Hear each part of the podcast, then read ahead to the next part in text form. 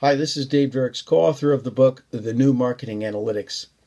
In today's segment, I want to talk to you a little bit about something that's been on our minds for quite some time now, uh, in terms of sort of the, the conundrum that we're faced in uh, business enterprises today, and that is that we really don't have um, a lot of managers that are very comfortable working with big data, unstructured data, structured data and not necessarily able to manage the types of analytics uh, uh, uh, people, the people, the kinds of people in an organization, data data analysts, data scientists, uh, etc., that you need as a as a part of uh, an, an evolving um, ability to analyze all levels of data across the entire enterprise and to be able to manage it, to be able to get the most out of it here's here's a fact. I mean, most uh, people when you go to school or college, and if you're in college today, um, there are plenty of people, myself included.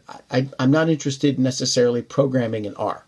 Um, I'm not necessarily going to be using Tableau all the time. I'm a manager, I'm an executive. I want to be able to understand where my data is and how can the data that I have in my enterprise be leveraged so that we can make better decisions, so that we can garner every insight we can, so that we have every competitive advantage that we can. And I'm not saying again that data solves every problem. I'm just saying that the ability of data, again, unstructured data that's relatively untapped, which represents about 80% of the data that's available in enterprises today, Structured data, again, 20% of the data that's generally available in most enterprises, large or small today.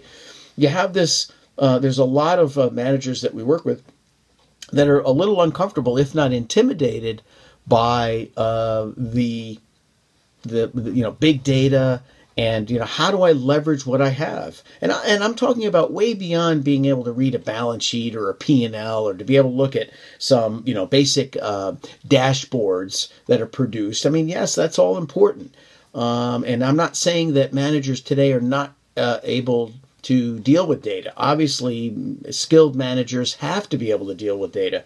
What I'm saying is that being able to really be able to go beyond the scope of where we are with primarily structured data and being able to overlay um, unstructured data, on top of it, being able to ask the right questions and to ask enough questions as a manager and as executive to make sure that the data insights that you're looking at are validated.